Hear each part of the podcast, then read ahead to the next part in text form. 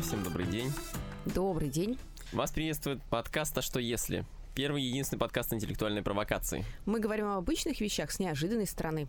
За интеллектуальную часть отвечает культуролог Оксана Мороз. А за провокацию политолог Михаил Комин. Ну что, Оксана, мы сегодня обсуждаем мусор. Что ты знаешь про мусор? Вот меня всегда интересовал вопрос, каким образом э, определить, что что-то, какая-то вещь у вас дома уже мусор, ее можно выкинуть, а какая-то еще нет, она вам пригодится. Вот мне кажется, что это не тривиальный вопрос, достойный для того, чтобы мы сегодня его обсудили. А что если мусор это вовсе не мусор, а часть нашей идентичности, чего-то, о чем мы ностальгируем, чего-то, о чем мы вспоминаем, от чего-то, что нам кажется проблемным, что мы не можем выбросить в связи с этим. Ой, я с удовольствием поспорю о том, что хлам не хлам, прекрасно. Еще я знаю, что мусор часто хранится э, у моей бабушки в антресолях. Вот если я открываю такие верхние палати, я называю их так.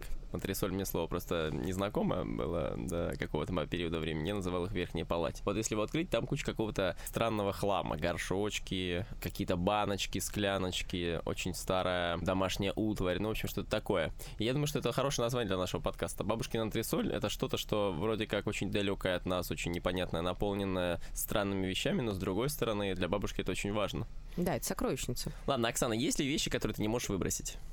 Да, а, дело в том, что у меня есть не антресоль, а кладовка, и в этой кладовке складированы вещи, которые остались от э, бабушки и дедушки. И там есть вещи, которые я точно не могу выкинуть. Например, там есть минералы или какие-то подарки, которые моему дедушке... Минералы? Химику, да привозили его аспиранты со всего Союза и не только. И это... Какие-то минералы, например. А черт его знает, я же не химик. Ну, а. некоторые, кстати, это а, искусственно выращенные кристаллы которые просто повторяют, ну, некоторую кристаллическую формулу кристаллической А ты не можешь их выбросить, потому что они как бы дедушки принадлежат, да. или потому что да. ты не знаешь их ценность? Нет, Может быть, это нет. супер редкие минералы? Нет, это вряд ли супер редкие штуки, это просто потому, что это дедушки. Но точно так же, я не могу выкинуть, например, вот табличку с кабинета, которая висела там какое-то количество времени в университете. Mm, а, а что на ней написано? На ней написано Иосиф Яковлевич Гузман, доктор хими- химических или химико-технологических наук, профессор. Я не могу ее выкинуть, хотя она довольно большая. А для дедушки была табличка это ценной? Она, он ее специально сохранил? Он ее, он ее нет, он ее забрал с работы, когда увольнялся в возрасте 80 плюс лет. Просто он ее забрал, а для меня она очень ценная. А еще, самое главное, я храню всякие номерки и билетики из каких-то клубов, которые уже закрылись, и это уже моя личная история. Мне просто кажется, что это часть э, такой истории ночной жизни Москвы, которую кто-то не застал. Может ну, быть, слушай, я в кошельке, например, ношу два билета. Э, один из них билет в Эйфелеву башню, ты не поверишь. Нет, почему? Я вполне а, поверю. Из, я был в ней в 2008 году. Ну, собственно, это билет из 2008 года. Вот, смотри. Ух ты, фига. Еще один, э, это э, с завода Арарат, ага. конечного завода Арарат ага. в Армении. Лучшее место на земле, я должен тебе сказать. Намного лучше, чем Эйфелева башня. Вот в нем я был в более сознательном возрасте, мне было... Ну, в смысле, это было пару лет назад. Так что все мы храним какие-то билетики. Да, но здесь просто штука в том, что билетики и прочие такие вещи, они истлевают, и их нужно очень аккуратно хранить. И в этом смысле я не могу выбросить в том числе то, что очень хрупкое, но и не могу выбросить то, что является памятью о каких-то близких людях. И вряд ли смогу. И эта память занимает какое-то колоссальное количество место. Я перебираю эту память каждый год, и каждый год в надежде освободить хоть какое-то пространство, и все равно эта кладовка заставлена ужасным образом, пройти туда нельзя, а между прочим, из этой кладовки должен был получиться гардероб когда-то. Но планы пошли прахом. Вообще, да. Планы пошли хламом, можно сказать. Но на самом деле я вот не обладаю какой-то такой стремлением хранить старые вещи в большом количестве. Вот видишь, даже билетиков у меня всего два, хотя понятно, что, возможно, каких-то символических действий, которые я совершал, или которые я помню много, много больше, чем два. Но вот почему-то я храню всего этих два. Ну что-то же ты наверняка хранишь. Да, иногда я... Ну, я храню какие-то вещи, которые мне скорее пригождаются в практике, чем какие-то наполненные символизмом. Вот, пожалуй, два билетика единственное, которые наполнены символизмом, что я точно храню. Во-первых, это, помнишь, это связано с большим количеством переездов. Вот mm-hmm. за 8 лет сознательной жизни я переезжал 7 раз. Это значит, что я переезжаю чуть, чуть чаще, чем раз в год. Это довольно просто значительно ограниченное число переездов, и с каждым переездом я упаковываю только как бы необходимое количество вещей и выбрасываю просто большое количество хлама, который накопил за год. Последний раз я переезжал на самом деле меньше, чем полгода назад, и все мои вещи поместились в три таких больших 20-литровых мусорных мешка. То есть количество пакетов с мусором, которые я выношу, ровно в два раза обычно превышает то количество пакетов с мусором, которые я перевожу, вот которые не мусор. Но это же связано с мобильностью. То есть если бы у тебя не было необходимости много-много раз переезжать, и и тебе не было необходимости быть легким на подъем, ты мог бы эти вещи хранить. Ну, не знаю, на самом деле, если ты помнишь в сериале «Секс в большом городе», прости господи. Я, я помню Прости господи, что я, что я его просто привожу в этом подкасте. Вот, а, значит, главная героиня коллекционировала туфли. Туфли, Как она купила там этот Ману Бланик за 400 с чем-то чем долларов. знаешь?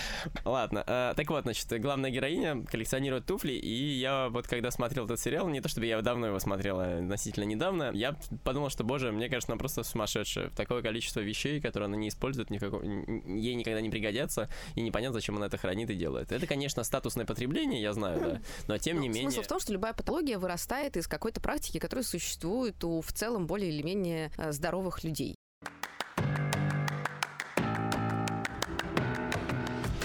Ну ладно, Оксана, вообще давай подумаем, откуда такая страсть к накопительству берется? А с чего вдруг она возникает? Вообще существует несколько концепций обобщений, часть из них касаются постсоветского опыта, часть международного. По большому счету про постсоветское говорить довольно несложно, потому что существуют э, разного рода исследования, где изучается, что советская э, жизнь — это жизнь в ситуации дефицита, причем какое десятилетие не возьми. Поэтому люди, прожившие самый разный опыт существования в Советском Союзе, копят, потому что не факт, что в следующий раз когда-нибудь будет доступ к этим вещам. И это, кстати говоря, связано не только с вещами вещами, но и с продуктами. Вот эта вечная история про консервацию и хранение банок с вареньем, она, в общем, тоже про то, чтобы бороться с дефицитом, а значит, в том числе и с голодом. Кажется, что такая страсть к накопительству, она, конечно, условно жива в нас и сегодняшних.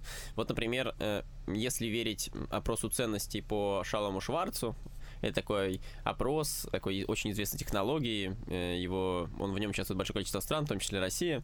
Вот в этом опросе как правило, спрашиваются, к чему больше стремится человек, вот, например, к большей открытости, к чему-то новому, к потреблению каких-то новых вещей, или, наоборот, к консервации, к закрытости, к миними- минимизации общения и так далее.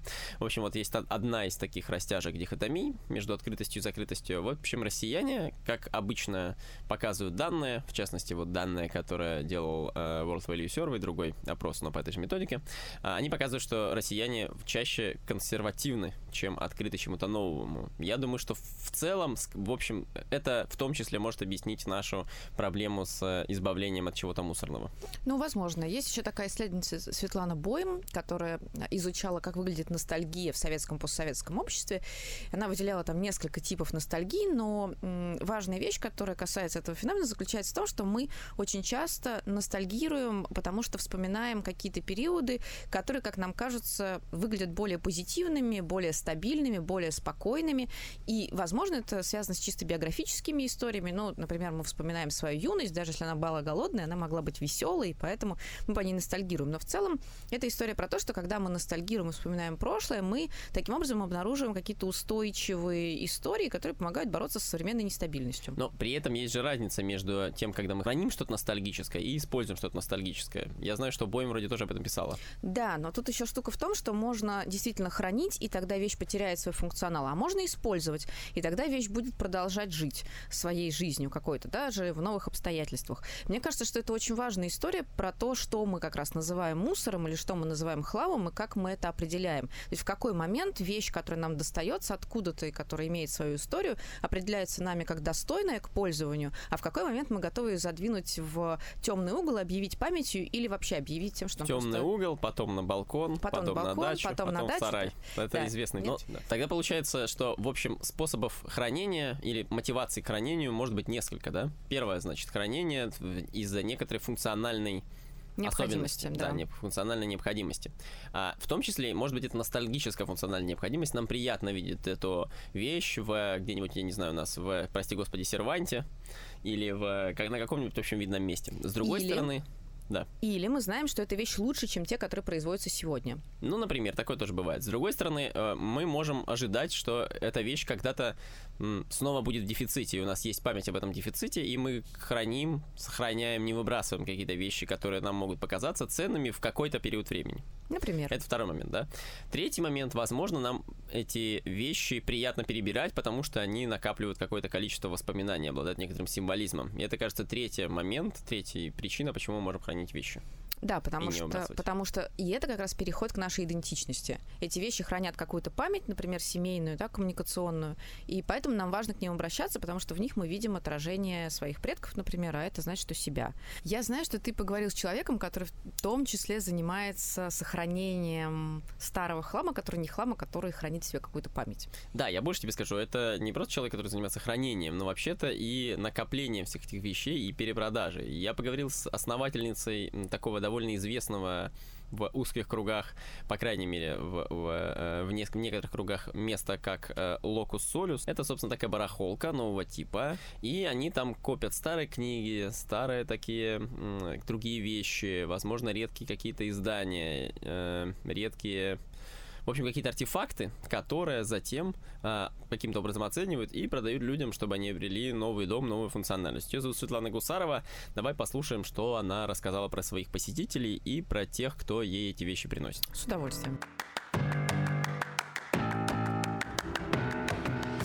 В Москве, э, наряду с тем, что людям не хватает денег, чтобы что-то купить, есть огромное количество людей, у которых не хватает времени, чтобы выкинуть мусор из дома. Мусор в виде вещей, одежды и так далее, того, что накопилось требует места.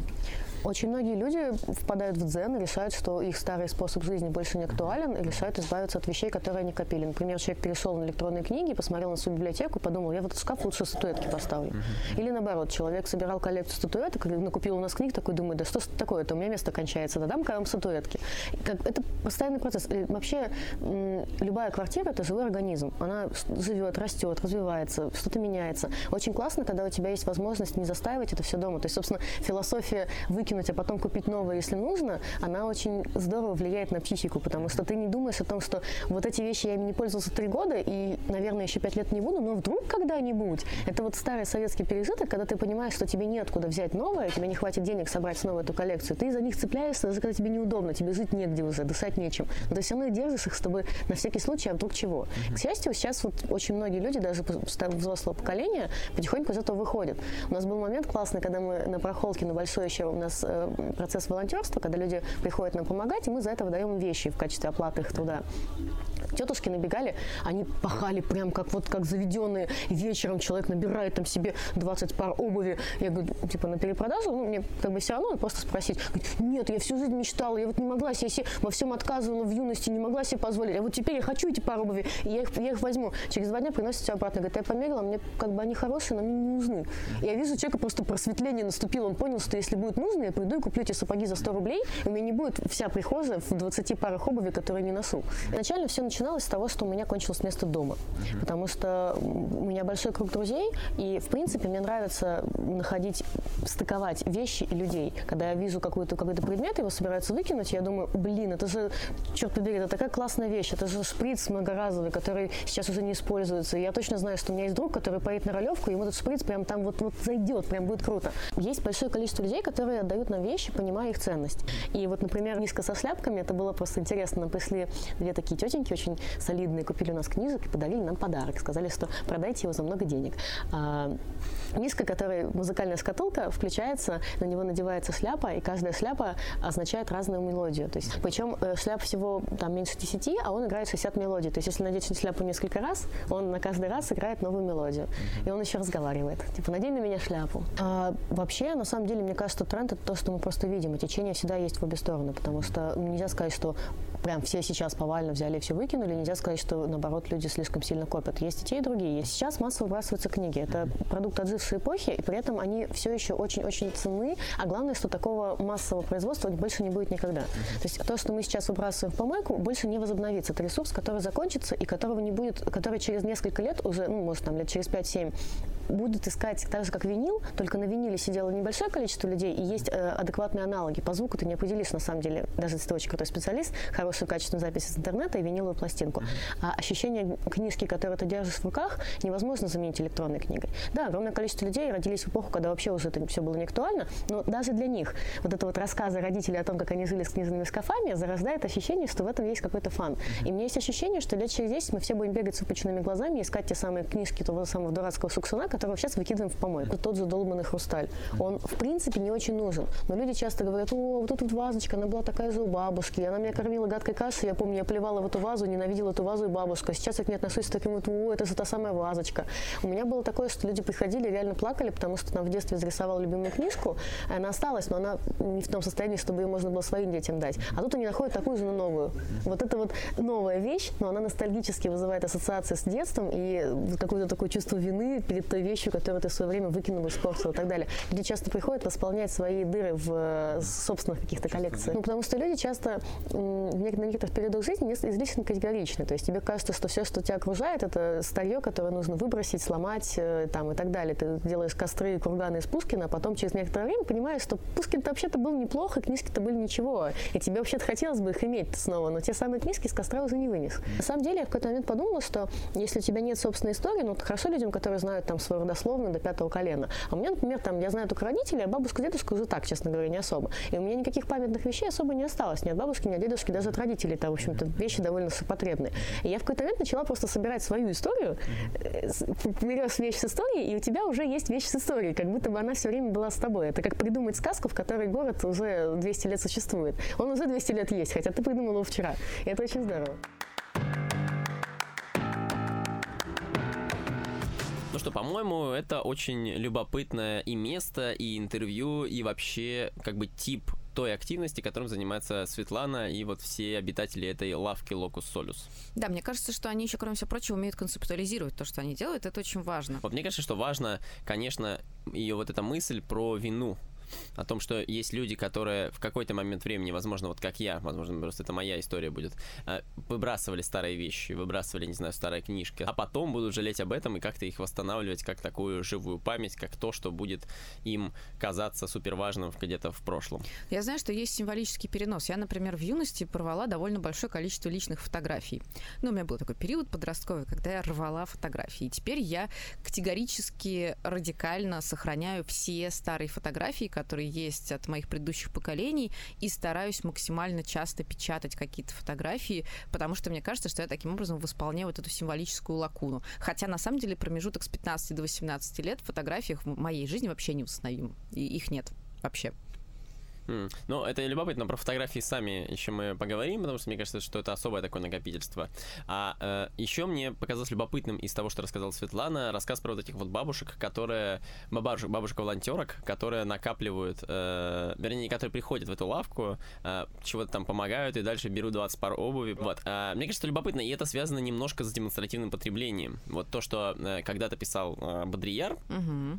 в своей книжке «Система вещей», э, он писал, собственно, о том, что есть некоторый тип людей, и мы вообще в целом переходим как человечество к э, той стадии, когда мы потребляем вещи не, не потому, что они каким-то наполнены для нас функционалом, да, а потому что это связано с превращением э, нас, э, как превращением нас во что-то другое, во что-то более значимое. И вещи являются символом из этого статуса, символом этой значимости, и мы потребляем их потому, что, в общем, хотим приблизиться к чему-то такому сокровенному. Раньше для него это еще написал Виблен в праздном классе, а еще писал это Маркузе в... Э, одномерном человеке. В одномерном человеке, да, да, ну и там в других еще своих статьях. В общем, довольно распространенная, распространенная консюмеристская э, парадигма такая. И мне кажется, мне кажется, что, конечно, отчасти это про бабушек-волонтерок. Почему? Потому что вот, собственно, после такого бедного советского поколения, да, тебе хочется восполнить то, что у тебя когда-то не было. Вот, например, эту э, коллекцию обуви то, что ты когда-то не мог себе позволить, может быть, даже не столько из финансовых обязательств, сколько из того, что обувь была похожа между собой, да, и там ты не мог выезжать за рубеж. Но вообще-то ты восполняешь себе некоторое статусное потребление, которого ты был лишен, и таким образом возвращаешь его. Но что важно, что эти бабушки-волонтерки, как нам рассказала Светлана, вообще-то потом возвращают эту, эту обувь назад, собственно, в эту лавку Локус Солюс, и таким образом как бы отказываются от этого статусного потребления, поняв, что, в общем, они чем-то насытились, и жизнь немножко изменилась и утекла другие дали. Ну да, но только здесь, мне кажется, важно разделять вот что. Есть статусное потребление по принципу «у меня не было вещей вообще такого порядка, и поэтому я хочу сейчас восполнить эту нехватку», а есть статусное потребление такого брендового типа «у меня не было конкретных вещей конкретного бренда, или я никогда с ними не сталкивался, или не сталкивалась, и поэтому мне важно их иметь, потому что этот бренд превращает мою идентичность». Но это типа как люди, которые коллекционируют зажигалки Zippo, да? потому что за этим Ну, даже, может, не только зажигалки Zippo, сколько, например, они считают, что сумочка от Louis Vuitton, конечно, лучше, чем любая другая сумочка. У нас просто с тобой в этом смысле разные как бы рэперные точки, на которые мы опираемся. Но да, безусловно, это история про одно и то же. Про то, Я что понял, моя рэперная точка — это сумочка Louis Vuitton. сегодня Кэрри, и, извини, Брэдшоу. и, да, и туфли Манула Бланик. Окей, хорошо, да. Ну. Мы боремся, подкаст «А что если мы боремся с гендерными стереотипами?» Таким образом, у нас есть как минимум одна большая теория, которая объясняет, почему люди накапливают вещи не выбрасывают их. Вот корпус этих консюмеристских теорий, да, связ- связанные со статусным потреблением. Но есть ли еще что-то, что как бы объясняет нам, почему мы их оставляем для наших воспоминаний, для нашего символического чего-то? Ну, вообще есть целая традиция исследований памяти коллективной, и в этой традиции есть много имен. Я думаю, что суперизвестные это Алейда Асман и Александр Эткинд, ну, хотя на самом деле э, исследователей гораздо больше. Это люди, которые пишут про то, что, во-первых, людям свойственна спонтанная мемориализация, то есть сохранение чего-то в связи с какими-то событиями. А кроме всего прочего, людям свойственно свою память заключать в какие-то предметы. На таком большом уровне, типа общественном, это мы можем видеть виде памятников. Вот у нас есть какое-то событие, и поставлен памятник, значит, событие было. Но на уровне повседневном люди привыкают э, вкладывать память о своей семье, о событиях этой семьи, о том, что происходило в истории, там, условно говоря, рода, в конкретные вещи. Пусть даже это будут чашки со сколами. И в этом смысле чашка... Или палочки деревянные? Или деревянные палочки. Но деревянные палочки скорее вот уже у современного поколения. А чашки со сколами нас преследуют, собственно, весь советский период и постсоветский тоже. Ну, короче говоря, получается ситуация, при которой эти вещи хранят коммуникационную или коммуникативную память семьи гораздо лучше, чем, например, из устной истории. Потому что из устной истории могут меняться, про них могут забывать, а вот какая-то вещь рассказывает что-то, особенно если мы помним, что это за вещь, гораздо лучше то, что происходило с нами. И в этом смысле для людей важно обставлять свою жизнь какими-то предметами, потому что эти предметы и являются, собственно, памятью. Ты на них смотришь, и вещь с тобой разговаривает. Ну вот я знаю, что касательно этих маленьких памятников, которые мы оставляем у себя в квартире или где-то либо еще, ты поговорила с специалистом, который разбирается в этой проблематике лучше, чем мы. Да, я поговорила с Никитой Петровым. Никита доцент РГГУ, научный сотрудник Центра исследований фольклора и антропологии города Шанинг, еще заведующий лабораторией теоретической фольклористики Ран Хикс. Давайте послушаем. Давайте. Давайте начнем, может быть, с очень простой вещи, да, которая даже не связана с ностальгией, а связана с э, повседневными практиками хранения вещей э, в период их недостатка. Да? Ну, грубо говоря, мы берем наших соотечественников, некоторое советское время, вот, но если вот очень грубо и обобщающе, да, это некоторая одна понятная стратегия, которая позволяет нам разглаживать э, старые пакетики, раскладывать их по цветам, в частности, да, сушить их на радиаторе, на батарее, ну и потом они нам, конечно же, когда-то пригодятся, да, в некотором смысле. Но, тем не менее, надежда на улучшение ситуации в будущем, когда эта вещь может нам пригодиться. В частности, с этим, конечно, связано ну, пространство у нас дома, да, это лоджии, это балконы, это антресоли, которые забиты вот этим ненужным стафом, вот, и американский антрополог Дэниел Миллер написал даже книжку когда-то в 2010 году, которая так и называется «Став», где попытался как-то вот систематизировать все эти практики, но как настоящий антрополог, конечно, говорил, что все это не про вещи, да, а про людей. То есть э, каждый раз, когда мы э, общаемся с каким-то объектом, с каким-то предметом, с какой-то вещью, мы, наверное, общаемся с людьми посредством этого конкретного медиатора. То есть что это значит? Мы общаемся с людьми прошлого, да, то есть нашими родителями, которые делали так, да, и здесь такой большой блок в сторону, если мы хотим это концептуализировать, в сторону семейной памяти, возможно, даже памяти коммуникативной, да, но семейная память довольно обобщающее такое понятие, поэтому можно зайти через Алейду Асман, да, которая э, говорит нам вслед за Яном Асманом, вот, что э, там три поколения в семье э, это некоторый такой устойчивый набор привычек, э, правил поведения, некоторые тоже систем хранения вещей, которые с нами сохраняются.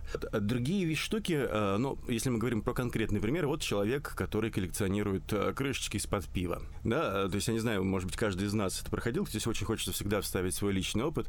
У меня были попытки стихийного коллекционирования, начиная от марок, например, да, и заканчивая пачками от сигарет.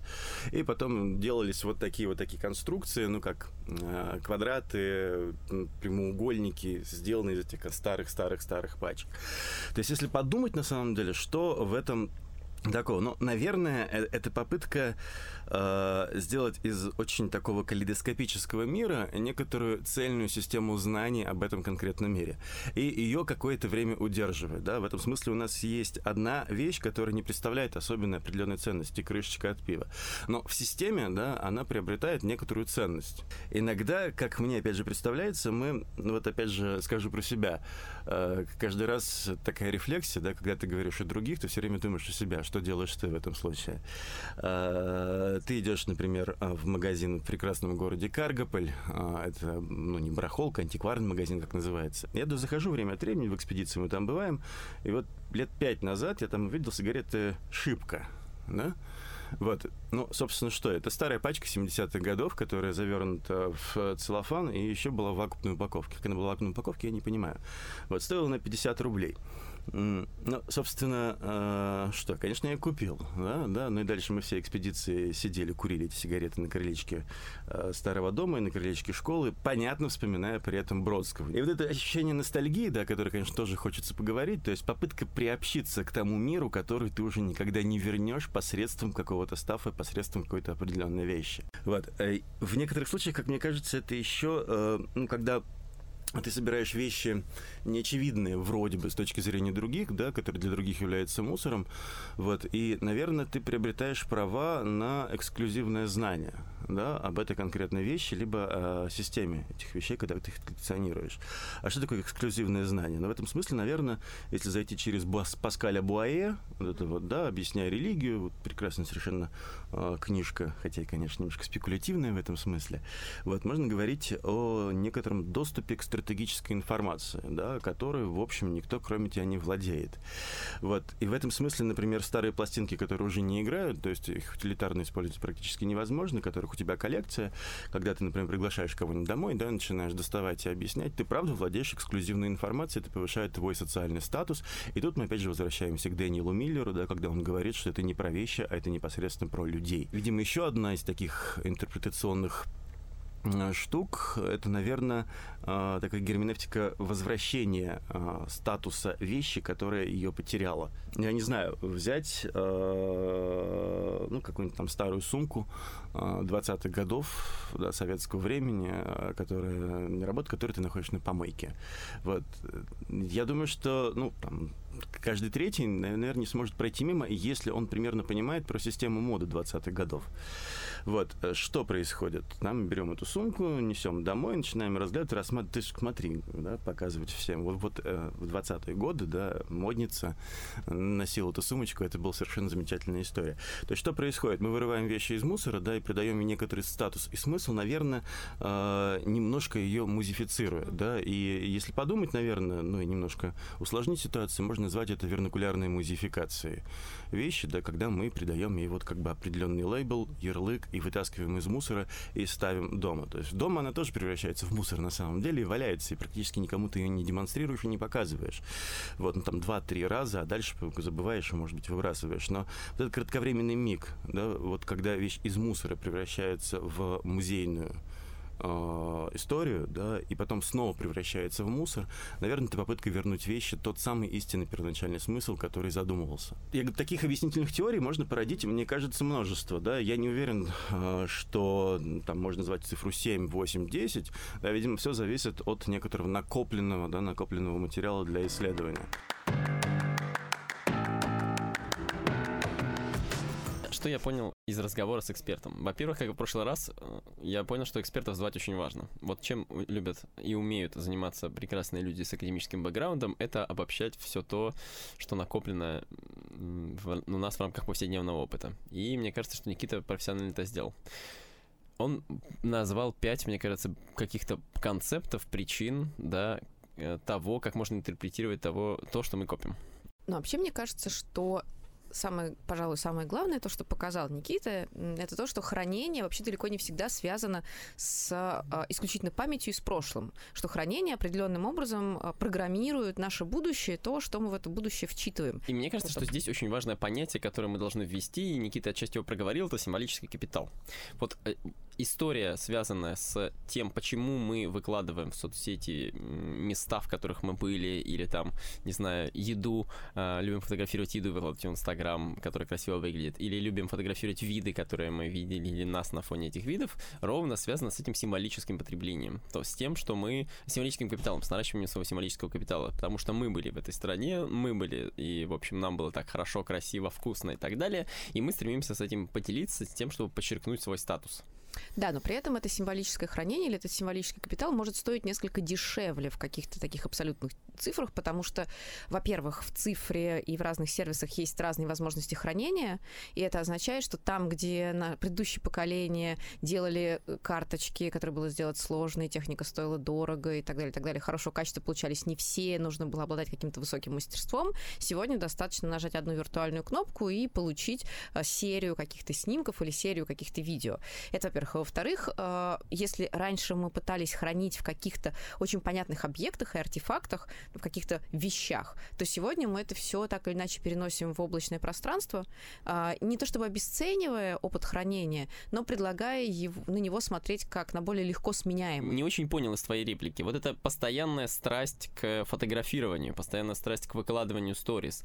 Часть ли это синдрома Плюшкина сегодня? Ну, Такого в новой его реинкарнации просто. Ну, я бы не стала говорить, что это синдром Плюшкина, потому что это патологизация. Любой человек, который делает сторис... Ну, хорошо, это просто сильная метафора. Я люблю сильные метафоры. Окей, ну да, ты же нас отвечаешь за провокации. Но в общем и целом, да, можно сказать, что человек очень любит архивировать каждый свой момент. И если раньше архивация требовала больших усилий, поэтому люди выбирали моменты или специально шли архивировать какие-то штуки да, в фотоателье, например, в те же, а, то сейчас есть какая-то такая постоянность этого воспоминания. С другой стороны, на самом деле, что-то похожее наблюдалось, когда у всех или у многих людей появились персональные видеокамеры. Вот эта э, практика мемориализации, э, она же еще не только в сегодняшнем дне, но и про наше уже условно настоящее будущее, как любит выражаться один наш общий знакомый Василий Буров. А, э, вот в одной из серий Черного зеркала, если ты помнишь, а я знаю, что ты любишь этот сериал и смотрела его, да, а там был момент, когда э, люди научились записывать себе в мозг, в память, в общем, в глаз, я не помню, как точно это происходило, все, что с ними в течение дня происходит. Да. И там это разные социальные эффекты порождало, в том числе, например, эффекты отслеживания на границе. Да, вас могли бы просить э, э, продемонстрировать ваши воспоминания, что вы делали в определенный момент времени, да, и даже эффект такого паноптикона, Фуко, когда mm-hmm. за вами все могут следить. Но нас не это волнует. Нас волнует, что они по факту перестали э, все фотографировать, мемориализовать. Если ты помнишь, там был даже элемент в, э, в самом вот этой вот серии, где э, фотографии, которые стояли у них как бы по, по стене, да, они, э, в смысле не фотографии, а рамки фотографий, uh-huh. когда у них стояли по стене, они были пустыми что типа это демонстрировало, что мы теперь все условно запоминаем, записываем. И мне кажется, что то, то вот будущее, которое нас ожидает, когда мы все можем погрузить в цифру, когда у нас есть на каждом там перекрестке, на, в каждом моменте времени камера, которая нас записывает, э, и мы можем к ней обратиться так же, как к Википедии, так же, как обратиться к некоторому знанию, источнику этих знаний, да? Нам не обязательно это знать, мы, нам, мы должны знать, что это где-то расположено.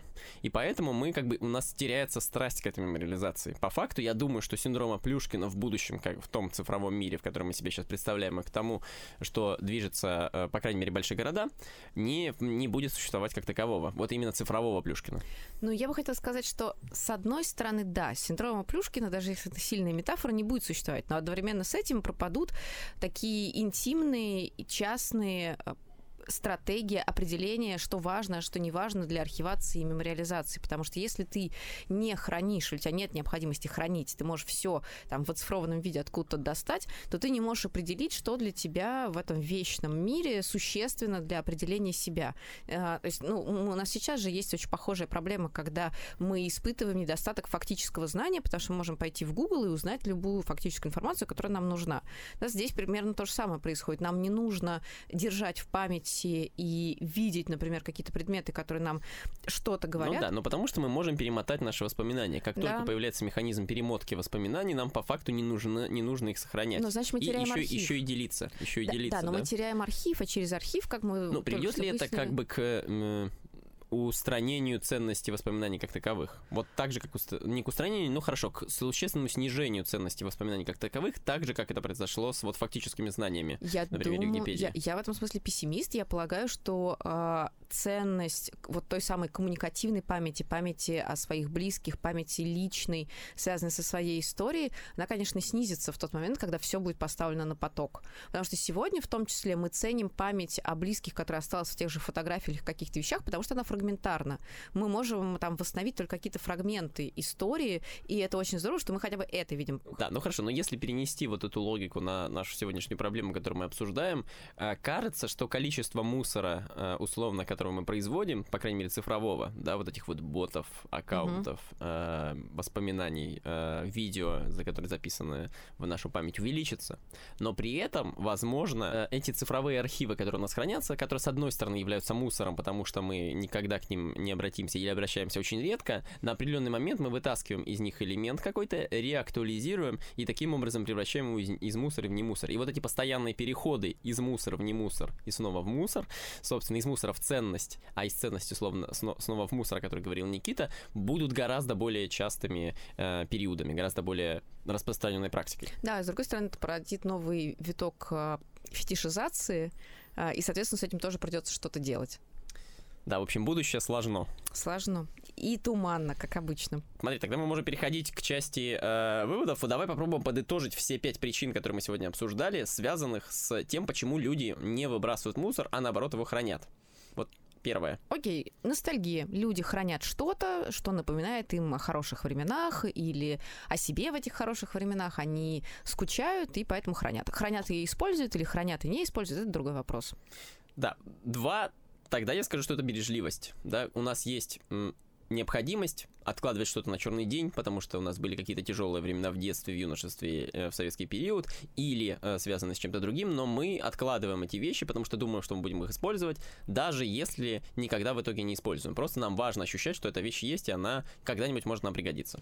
Окей, три. А, вещи являются способом вспомнить вспомнить о родных, вспомнить о близких, вспомнить об истории рода, о чем-то еще. Каждая вещь это маленький памятник, поэтому мы их храним.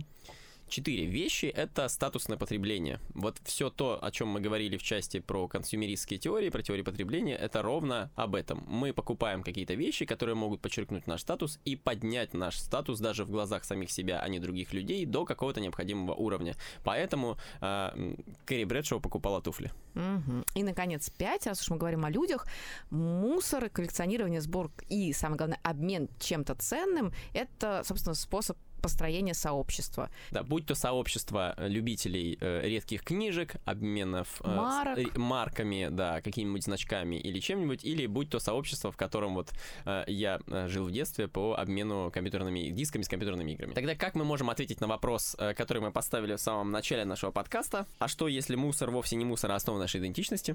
Ну, мусора просто не существует. Никакого абсолютного мусора нет. Для разных сообществ, разных людей в разное время разные вещи могут быть или не быть хламом. Значит, Значит, нужно уважать чужие пристрастия к хранению.